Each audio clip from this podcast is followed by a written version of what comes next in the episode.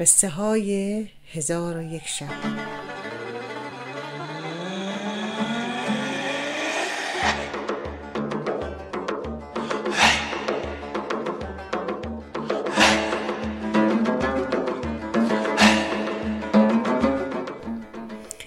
حکایت بازرگان و عفریت.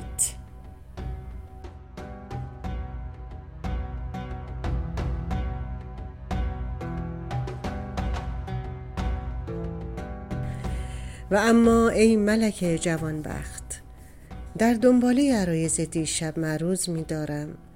راویان اخبار و ناقلان اقوال که از گذشته های دور و پیشینیان ما قصه ها آورده‌اند، در مورد داستان عفریت و بازرگان بقیه ماجرای پیر فرزانه و غزال را این گونه تعریف کردند.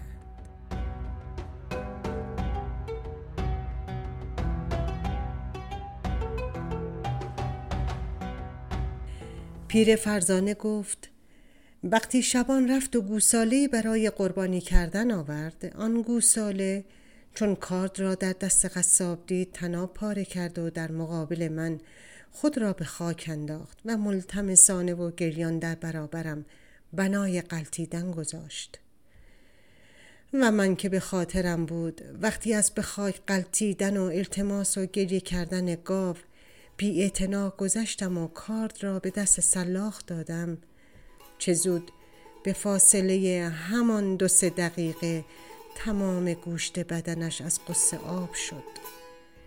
دریغم آمد کارد بر حلق آن گوساله ملتمس و گریان گذاشته شود. لذا از قربانی کردن آن گوساله در آن روز صرف نظر کردم. به شبان گفتم او را به رمه برگردان و به حال خود بگذار.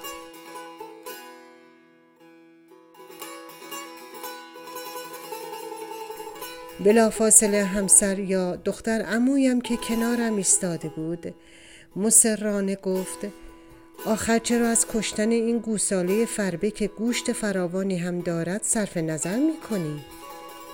اولا محال است که دیگر بتوانی گوساله‌ای به این پرواری پیدا کنی.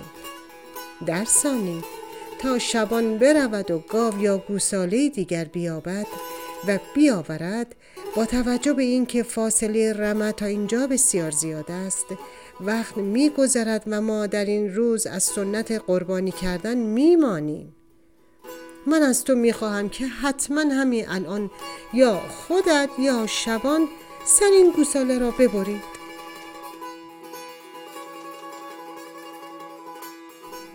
من که این همه اصرار را از دختر عمویم دیدم و آن همه التماس و گریه را از گاو ذبح شده و گوساله بلا تکلیف و مستعسل دیده بودم، با تحکم برای اولین بار سر همسرم فریاد کشیدم: حرف همین است که گفتم.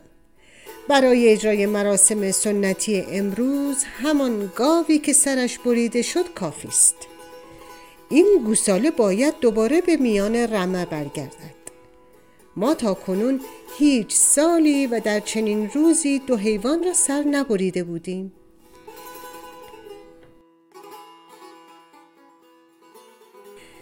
و اما ای ملک جوانبخت، پیر فرزانه در ادامه داستانش برای عفریتی که میخواست جان مرد بازرگان را بگیرد گفت: اما بامداد روز بعد که هنوز از خواب بر نخواسته بودم، بر در اتاقم کوبیدند و گفتند که شبان به در سرای آمده و میگوید باید همین الان آقا و صاحب رمه را ببینم که کارم بسیار واجب است. من هراسان از جا برخاستم و ترسی در دلم افتاد. ترس آنکه مبادا در شب سرد که اتفاقاً فصل زمستان هم بود، گرگ‌ها به رمه حمله کرده و گوسفندها و گوساله‌ها را پاره پاره کرده باشند. به سرعت خود را به در سرای رساندم، اما برخلاف انتظارم شبان را با صورتی شاد و دلی پرخنده دیدم. با دیدن حالت شادمانه مرد شبان، ترس حمله گرگ به رمه از سرم بیرون رفت. با اندکی تعجب ولی تغییر بسیار از شبان پرسیدم: برای چه این وقت صبح به سراغ من آمده ای؟ شبان اشاره کرد که می‌خواهد تنها و دور از بقیه با من صحبت کند. از در سرای خارج شدم و با او در طول کوچه به راه افتادم که شبان گفت: ای خواجه، مرا دختر جوانی در خانه است که این دختر در خردسالی از ساهری پیر جادوگری آموخته است. دیروز چون وقت گذشته بود، گوساله رسته از مرگ را با خود به خانه بردم تا صبح برمش برگردانم و چون گوساله را همراه خود به حیاط بردم، بلافاصله دخترم چهره خود را پوشاند و با اعتراض به من گفت که چرا بی خبر مرد بیگانه‌ای را وارد خانه کردم. و چون با تعجب پرسیدم: کجاست مرد بیگانه‌ای که او را نمی بینم؟ دخترم با دست اشاره به گوساله کرد و گفت: آن مرد بیگانه که گفتم همین گوساله توی حیاط است. او گوساله نیست، بلکه آدمی زاد از پدر و پسر خواجه تو و صاحب رمز که جادویش کرده اند و به شکل گوساله در آورده اند.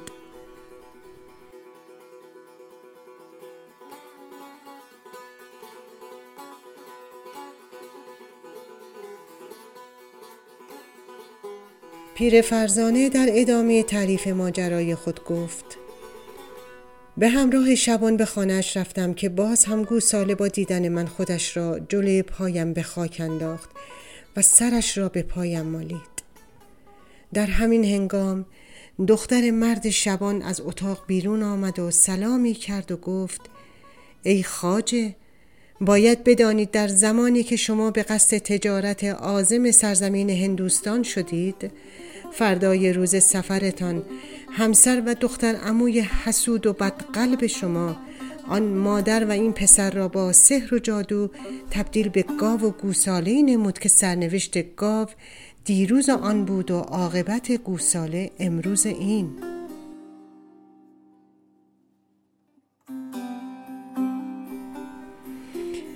در آن موقع با خواهش و گریه، در حالی که همچنان با مهری پدرانه دست بر سر گردن گوساله می کشیدم، از دختر پرسیدم: آیا تو قدرت باطل کردن این سحر را داری؟ دختر چون پاسخ مثبت داد، گفتم: در ازای آن 500 سکه به تو می بخشم. دختر در جوابم گفت: طلا نمی خواهم. به جای آن وقتی سحر را باطل کردم و جادو را شکستم، مرا به عقد پسرت درآور و عروس خود گردان.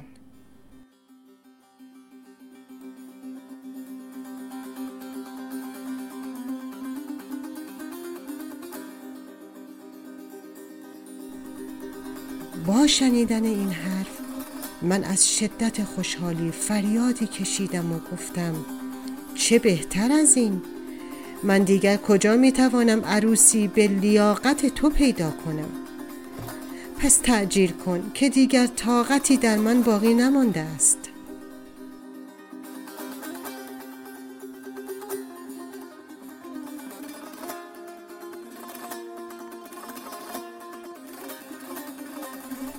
دختر شبان رفت و کاسه گلین بزرگی آورد.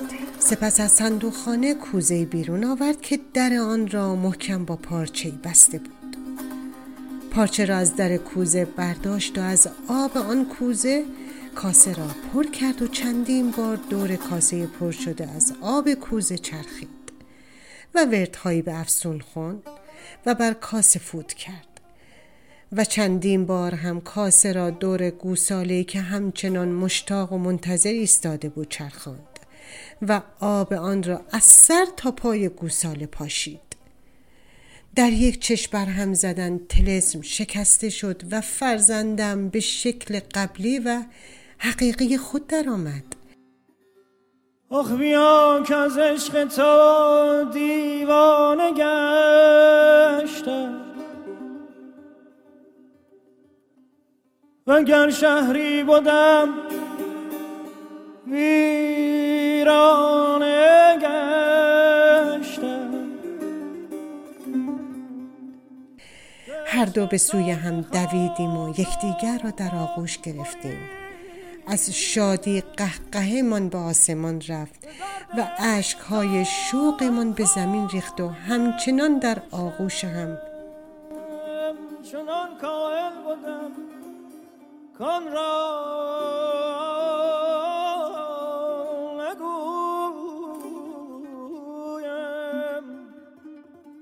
آری ای ملکه جوانبخت، بعد از اینکه دقایقی پدر و پسر یکدیگر را در آغوش گرفتند و اشک شوق از دیده فشاندند، پدر گفت میخواهم از زبان خودت آن ماجرای دردناک را بشنوم و بعد بیاندیشم که با این همسر حسود و جنایتکار چه کنم.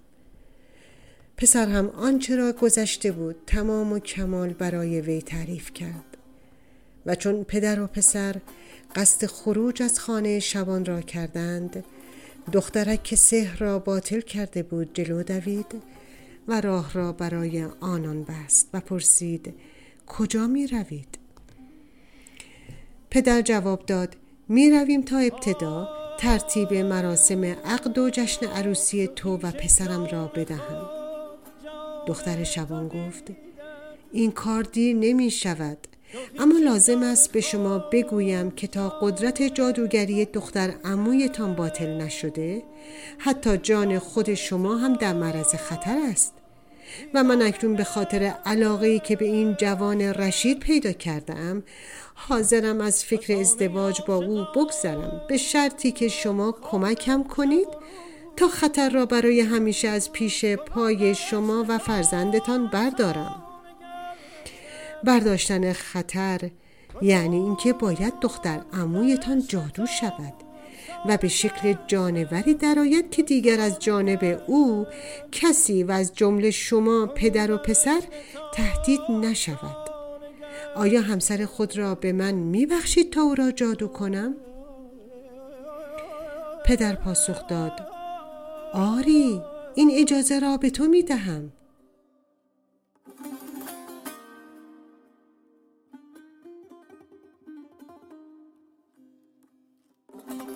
دختر شبان یا همان ساهره جوان گفت بسیار خوب، شما وقتی وارد خانه شوید به جای همسر خود یعنی دختر عمویتان غزالی را در حیاط خانه خود خواهید دید.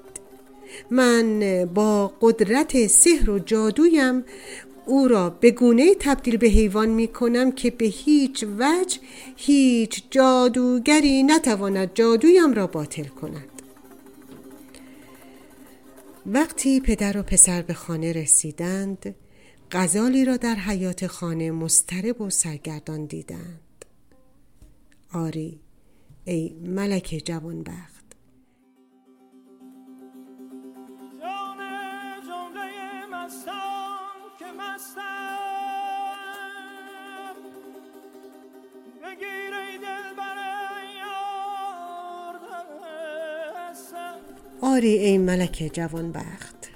چون قصه به اینجا رسید، پیر فرزانه رو به عفریت کرد و گفت آنگاه زنجیر خریدم و همچنان که میبینی برگردن دختر عموی خود که به شکل غزال در آمده بود انداختم و او را با همین وضع به مجلس عروسی پسرم که دیشب بود بردم و امروز صبح هم تمام دارایی و خانه و زندگیم را به دست پسر و عروسم سپردم و اکنون این غزال برای همیشه در زنجیر به جایی که نمیدانم کجاست میبرم. او درک و فهم و شنواییش مثل یک انسان است، اما قدرت و توان و زبانش در حد یک غزال در زنجیر. چه بهتر که او بفهمد سزای بدی چنین است و دست بالای دست بسیار می باشد.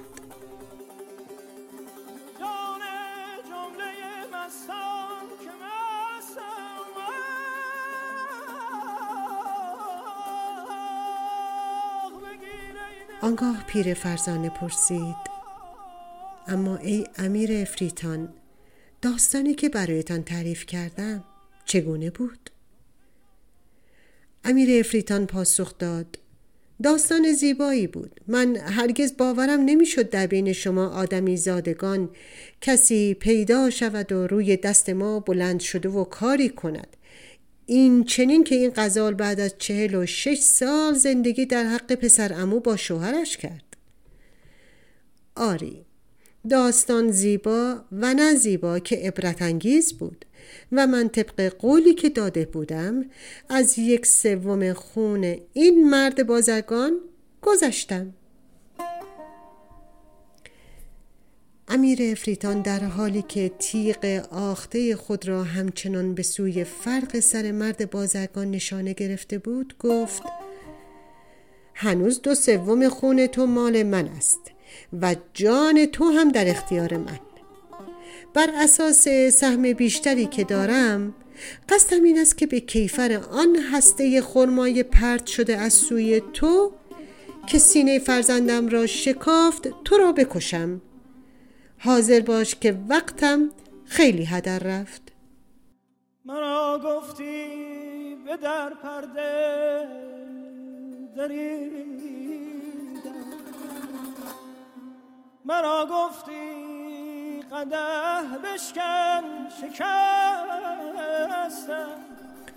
در این هنگام پیرزال یا مرد از راه رسیده دوم که دو سگ را قلاده کرده و همراه خود داشت پا پیش گذاشت و گفت: ای امیر عفریتان، بدان که قصه من و این 2 سگ قلاده برگردن اگر شیرین تر و عبرت انگیز تر از قصه آن پیر فرزانه و غزالش نباشد کمتر نیست.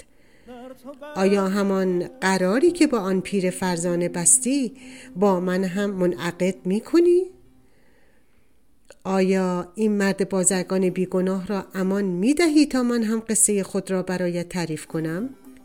و قول می دهی اگر از شنیدن داستان لذت بردی از 1/3 دیگر خون این مرد بگذری و او را به من ببخشی؟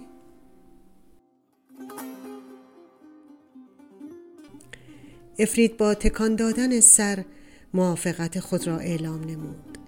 پیرزال گفت: اما ای امیر عفریتان، بدان آگاه باش که این 2 سگ که قلاده هر کدام از آنها در یکی از دستهای من است، هر دو برادرهای من هستند که تقدیرشان آنها را به این شکل درآورده. و اما ای امیر عفریتان، اینکه چگونه شد من به صورت انسان در پیش شما ایستاده و 2 برادرم این چنین که میبینی هر کدام تبدیل به سگی شده اند، داستانی است بسیار شیرین و آموزنده که همکنون میشنوی.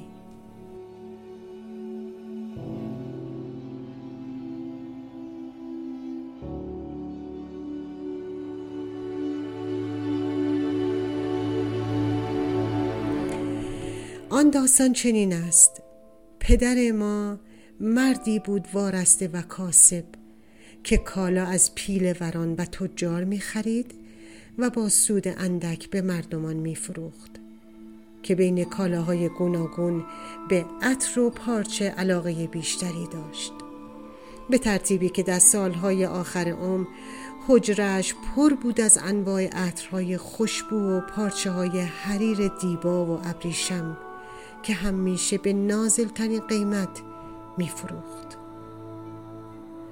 همواره مشتریان بسیاری که از اقصا نقاط برای خرید عطر و پارچه به سراغش می‌آمدند، می‌بایست هفته‌ها صبر کنند و در نوبت بمانند تا پیل وران و بازرگانان سفر رفته دوباره بیایند و کالا بیاورند.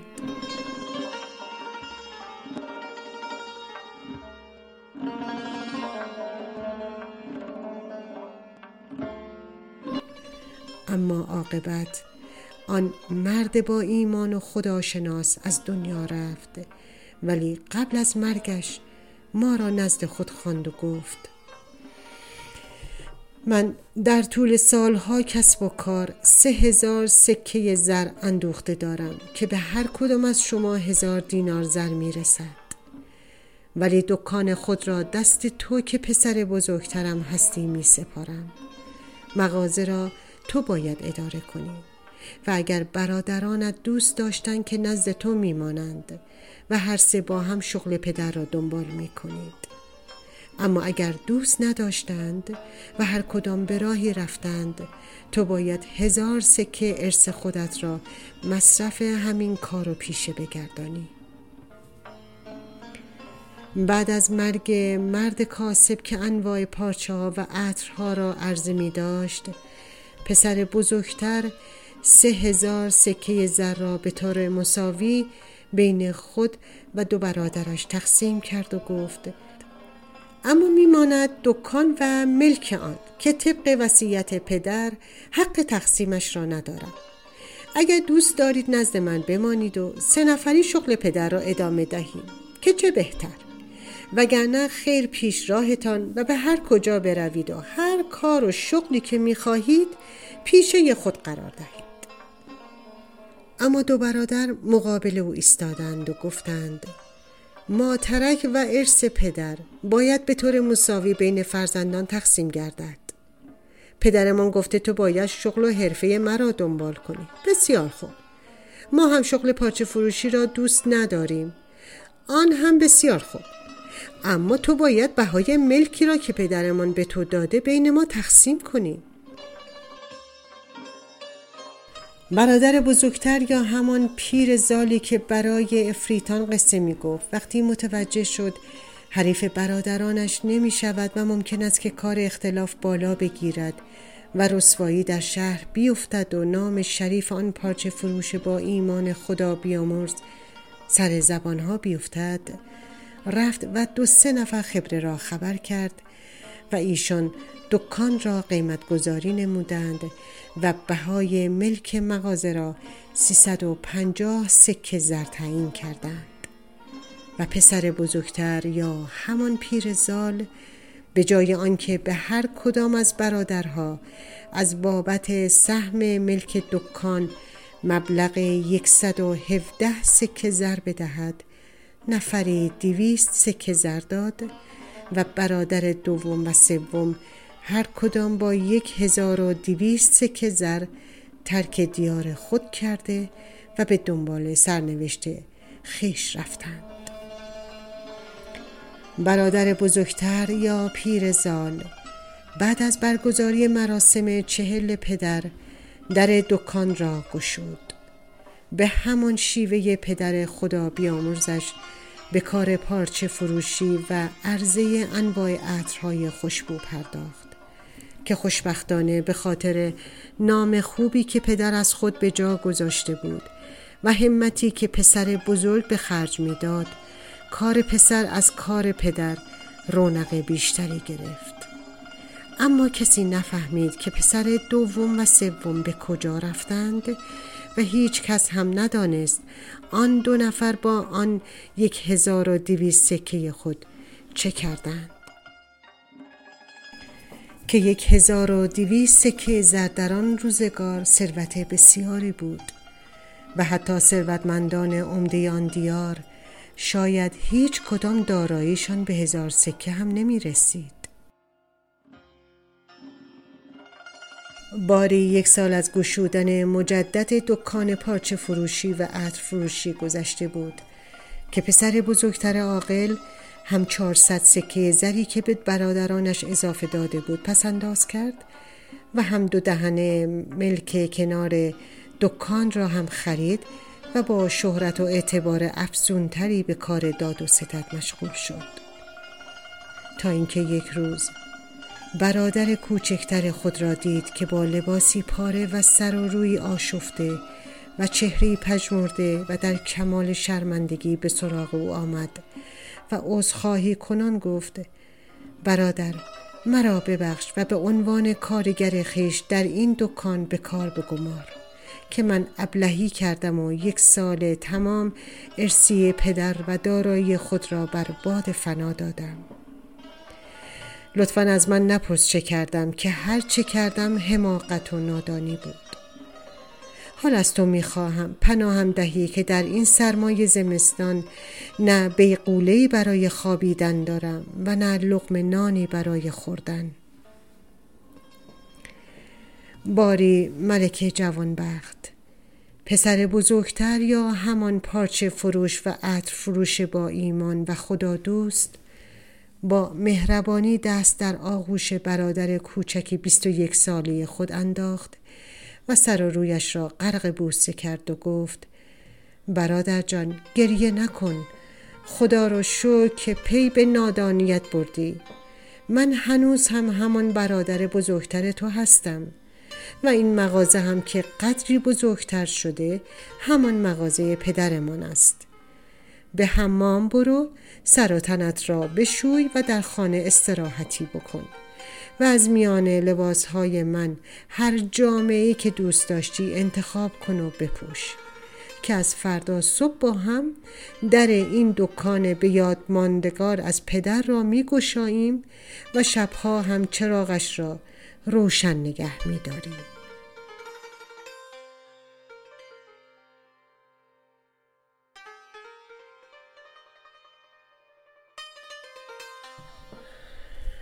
ای ملکه جوانبخت، باید اشاره کنم که یکی از آرزوهای آن پدر از دنیا رفته این بود که 3 پسرش را داماد ببیند و بعد از دنیا برود که اجل مهلتش نداد و 1 سال بعد که پسر کوچکتر سرفکنده و ارثی برباد داده برگشت 21 ساله بود. برادر بزرگتر هم که خانه بسیار مرتب و منظم داشت و به تنهایی امور داخلی خانه‌اش را اداره می‌کرد 25 سال بیشتر نداشت. باری 6 ماه گذشت، به ترتیبی که حتی از شهرهای اطراف هم مردم برای خرید عطر و پارچه به دکان آن 2 برادر می آمدند تا اینکه برای برادر بزرگتر خبر آوردند که برادر دومی تو را در شهری نزدیک شهر خودمان به جرم دزدی گرفتند و داروغه حکم بریدن 2 انگشت دست راستش را صادر کرده. برادر بزرگتر با شنیدن این حرف نه تنها اظهار بی تفاوتی نکرد و نگفت خود کرده را تدبیر نیست، بلکه دکان را به برادر خود سپرد و بدون آنکه با او حرفی بزند شبانه حرکت کرد.